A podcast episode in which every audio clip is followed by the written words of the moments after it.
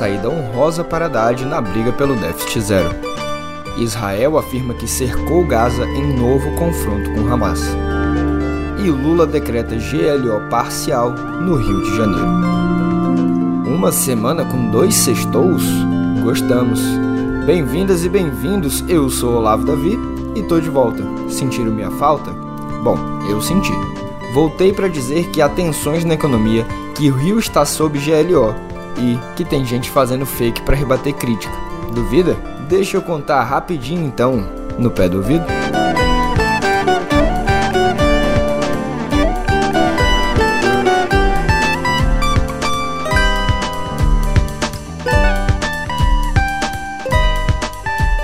Tá, podemos começar pela economia, né? Vamos nessa. De acordo com o ministro da Fazenda, Fernando Haddad, o imposto sobre valor agregado, ou IVA, deve passar a estimativa inicial de 27% no texto entregue pelo governo ao Congresso Nacional. Haddad se pronunciou ontem, quinta-feira, sobre a questão. Segundo o ministro, deve haver um aumento de meio ponto percentual na alíquota base do tributo por causa das exceções adicionadas à nova regra em análise no Senado. Ele também garantiu que, de uma forma geral, o IVA será reduzido em relação à tributação em vigência atualmente. Vamos concluir uma tarefa histórica depois de 40 anos. Ela é perfeita? Nada é perfeito, mas à luz do que temos, o salto de qualidade é inestimável, disse o chefe da pasta. Ele espera ainda que a margem de votação no Senado seja boa, permitindo a promulgação da nova regra tributária ainda neste ano. Será? O governo trabalha com uma meta de 60 votos na Casa Alta, 11 a mais do que os 49 necessários para aprovação da emenda constitucional. Há um mistério em torno dos votos que o governo já angariou para esta matéria. Relator da reforma tributária no Senado, Eduardo Braga, do MDB amazonense, não revela o placar, mas afirma que já há, sim, votos suficientes para aprovar a proposta na Comissão de Constituição e Justiça, a CCJ, e também no plenário do Senado. Ainda de acordo com o parlamentar, a expectativa é deliberar o texto no plenário já no dia 8 de novembro, também conhecido como quarta que vem, e votar o texto em segundo turno no dia seguinte, quinta-feira. Lembrando sempre que as PECs são analisadas em dois turnos em cada casa legislativa.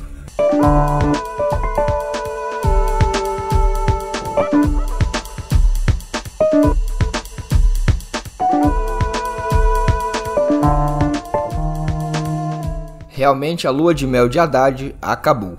O questionamento da meta fiscal de déficit zero em 2024 pelo presidente Lula e expôs o ministro da Fazenda, Haddad, que ficou claramente incomodado. Agora, mesmo que o objetivo para o ano que vem seja de fato alterado, é preciso afastar a ideia de isolamento do chefe da equipe econômica. Aliados de Lula fazem uma operação para preservar a imagem do ministro. Enquanto a Casa Civil estuda enviar uma mensagem ao Congresso para concretizar a mudança, uma parte do governo busca uma solução menos desgastante para o ministro. De um lado, o chefe da Casa Civil, Rui Costa, tem se mostrado favorável a encaminhar a mensagem modificativa, argumentando que cabe ao presidente a condução da política econômica. A alternativa seria uma costura para a alteração da meta pelo próprio Congresso. Já o ministro das Relações Institucionais, Alexandre Padilha, tem defendido a manutenção da meta de déficit zero até que o Congresso aprove as medidas de aumento da arrecadação. Só depois a meta seria reavaliada. Em bom português, a meta é não ter meta. Padilha tem afirmado que é importante defender a economia brasileira e, com isso, Haddad, mas ele sabe que quem manda é o presidente. Por isso, não descarta a hipótese de envio de uma mensagem modificativa. A nova meta fiscal, com previsão de déficit de 0,5%, pode ser apresentada por emenda ao projeto de lei de diretrizes orçamentárias, o PLDO. Essa apresentação seria feita por aliados do governo um dia antes do prazo final, no próximo dia 16, segundo Gerson Camarote. Segundo as fontes do Camarote, isso evitaria uma saia justa para o Haddad. Essas fontes afirmam que o objetivo do governo com a revisão da meta não é aumentar o gasto público, mas diminuir o contingenciamento de recursos para o ano que vem.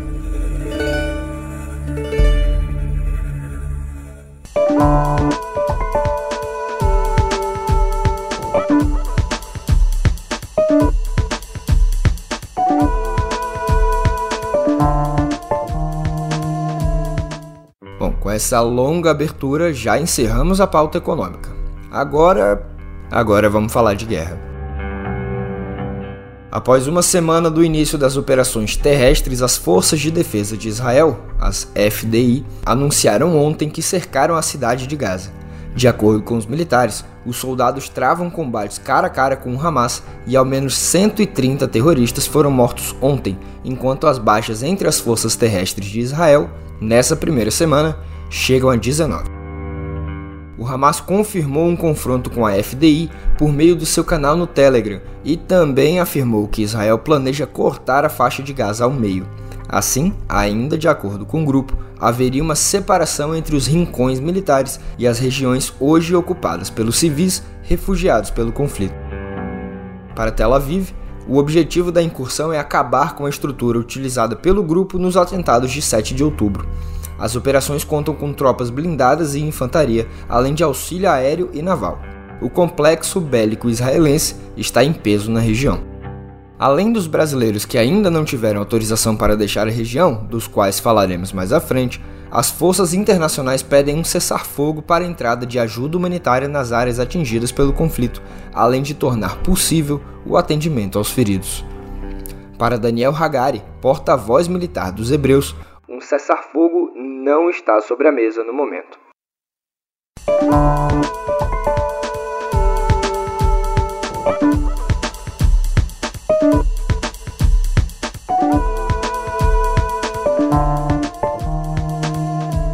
Pois é, sobre os brasileiros sitiados em Gaza, o Itamaraty admite que não há previsão para retirada dos nossos compatriotas de lá. A declaração partiu do embaixador do Brasil em Israel, Fred Maier, em entrevista a Matheus Leitão. Na mesma conversa, Maier pontuou ainda que o compasso é de espera na diplomacia brasileira. Ontem, quase 580 pessoas foram autorizadas a deixar a região, mas nenhuma delas em direção ao Brasil. 400 eram norte-americanas.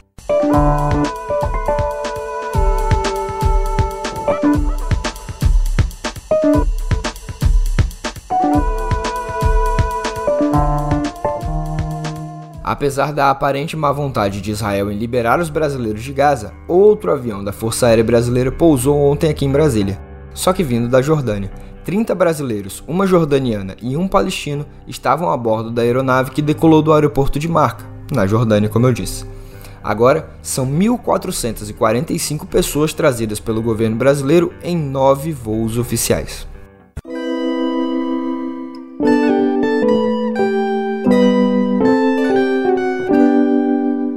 Após o 8 de janeiro, ficou muito claro que o governo federal não tinha confiança nas Forças Armadas para decretar a garantia da lei da ordem, a famosa GLO.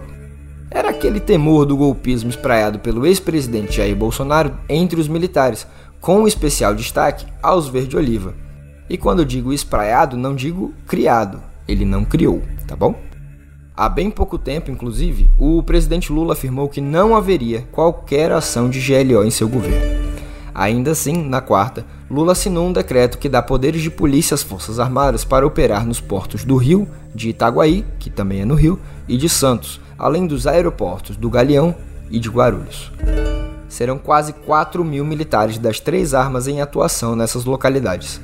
O objetivo é minar o financiamento e o fornecimento de material bélico às associações criminosas do Rio. Os Ministérios da Justiça e da Defesa atuarão em conjunto num comitê para supervisionar as ações.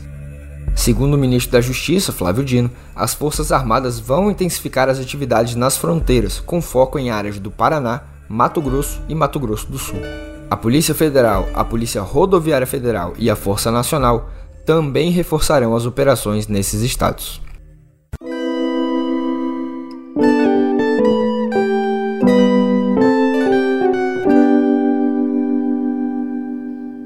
Bom, saindo do crime para falar de clima.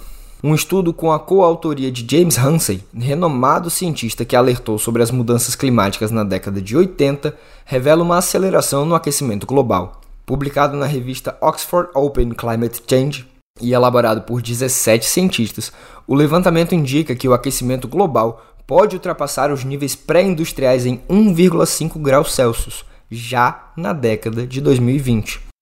Além disso, até 2050 é possível que esse aumento chegue a 2 graus Celsius, superando estimativas anteriores. A pesquisa enfatiza a urgência de ações drásticas para mudar esse cenário.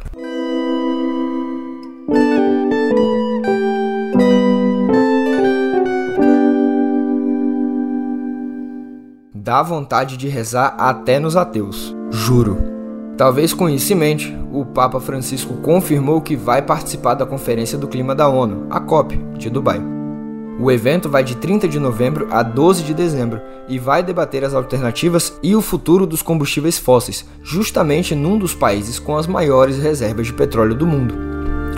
Com isso, o Papa argentino vai se tornar o primeiro pontífice a participar de um evento do gênero desde João Paulo II, participou da primeira edição do evento em 95.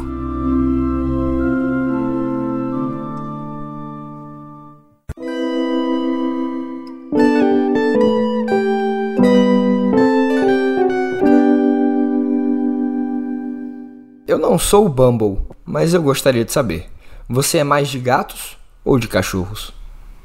Normalmente, as pessoas que preferem os cachorros alegam que gatos são muito frios, gélidos, calculistas e até um pouco babacas. Pode até ser, não nego, mas eles têm mais camadas do que a gente imaginava. Pelo menos é isso que mostra uma pesquisa da Universidade da Califórnia. Um estudo revelou que os bichanos têm cerca de 276 expressões faciais diferentes que usam para se comunicar uns com os outros. Os pesquisadores descobriram que algumas expressões dos felinos têm semelhanças com as dos humanos, possivelmente e possivelmente foram adquiridas ao longo de 10 mil anos convivendo conosco. Mas calma, eles ainda não sabem o que os gatos querem dizer. Esperam que o estudo ajude os donos de animais e abrigos a entender melhor a comunicação entre os gatos.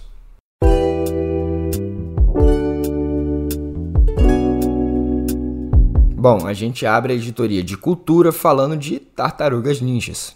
Não, mas é quase. Vocês conhecem o Michelangelo, o pintor, certo? A sala secreta dele, que fica em Florença, no subterrâneo das capelas dos Medici, é um local que atrai muita curiosidade, principalmente porque, bem, seu dono deu aquele tom especial à Capela Sistina, não é mesmo?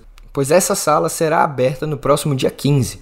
Lá estão alguns esboços que dão uma ideia do processo criativo do gênio renascentista, que também é famoso por sua escultura de Davi.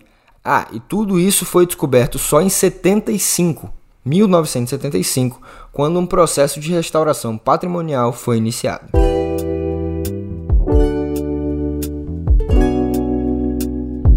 Sai do fake, rapaz. Literalmente. O CEO da HBO, Clayzy Blois, pediu desculpas por criar perfis falsos nas redes sociais para rebater críticas a programas da emissora. Segundo disse em evento para promover a programação do grupo, ele admitiu ter tomado a decisão errada de usar contas falsas no Twitter, atual X ou Twitter, para responder aos críticos. O que foi uma decisão muito, muito burra, segundo ele próprio, e bom, eu não posso discordar. E o pior, tudo isso só veio à tona porque um ex-funcionário da emissora abriu um processo por assédio moral contra Blois. Vejam só vocês. Por falar nela, a HBO revelou a data de retorno de suas séries. House of the Dragon, com oito episódios, tem estreia prevista para o meio de 2024. Já a segunda temporada de The Last of Us e as terceiras de Euphoria e White Lotus devem estrear em 2025.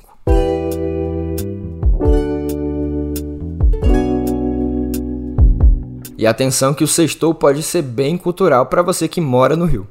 Começa hoje na Cidade Maravilhosa a edição de 18 anos do Festival Multiplicidade, que, fazendo jus ao nome, traz mais de 800 artistas distribuídos em quatro eventos ao longo do mês inteiro. Neste fim de semana, o Ultrasonidos mostra pela segunda vez a combinação entre a música moderna feita no Brasil e em nossos vizinhos latino-americanos. De 8 a 12 de novembro é a vez do Multiplicidade, propriamente dito, com o tema É Ontem e uma seleção de conteúdos de sua trajetória. E de 8 a 26 acontece a exposição NFT.rio, com a colaboração de algumas das mais importantes coleções de arte digital do mundo, e também a exposição 2050 mais Estúdio Cria, com obras físicas e digitais de artistas da favela e do asfalto. Imperdível.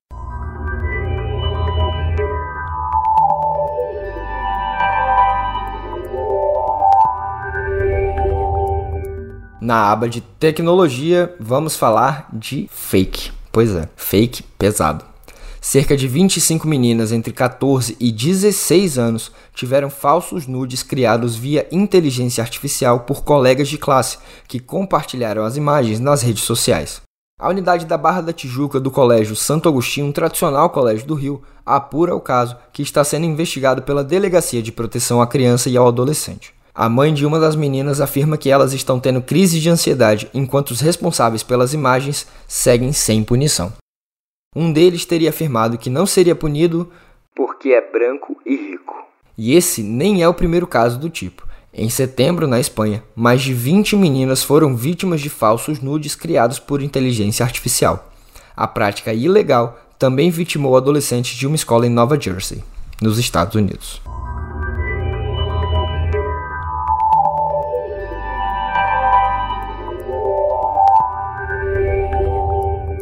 No julgamento antitrust Estados Unidos versus Google, uma rara lista de pesquisas mais lucrativas da Big Tech foi tornada pública. Restrita a uma semana de setembro de 2018, a lista contém os 20 principais termos classificados por receita. O Google gera receita com anúncios em pesquisas, com custos por clique variando conforme a consulta.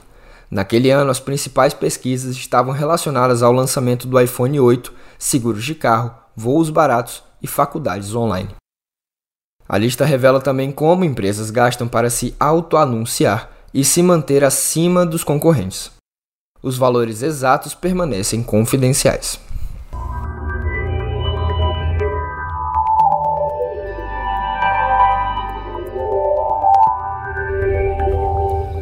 E para fechar o programa, pesquisadores alertam que chatbots têm dificuldade de discernir comandos legítimos de seus usuários dos feitos por terceiros com objetivos maliciosos. Devido à sua tendência à ingenuidade, digamos assim, esses programas de inteligência artificial são suscetíveis a uma injeção de comandos em linguagem natural, em vez de em códigos, tornando chatbots potenciais alvos para hackers que tentam enganar o sistema para ações maliciosas.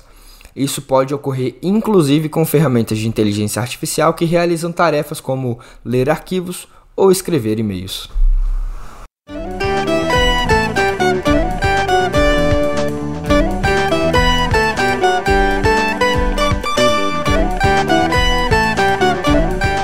Eu mesmo já estou criando meus fakes para zaralhar vocês todas e vocês todos se houver críticas ao programa. Ok? claro que eu estou brincando, eu não sou da HBO. Ainda assim, espero que vocês tenham gostado. Ah, e tenho certeza que muita gente emendou e tá com um feriadão gostoso. De vocês eu tenho inveja. Se por acaso resolveu se informar melhor, faz um favor, segue a gente nas redes sociais, arroba canal meio em todas as plataformas.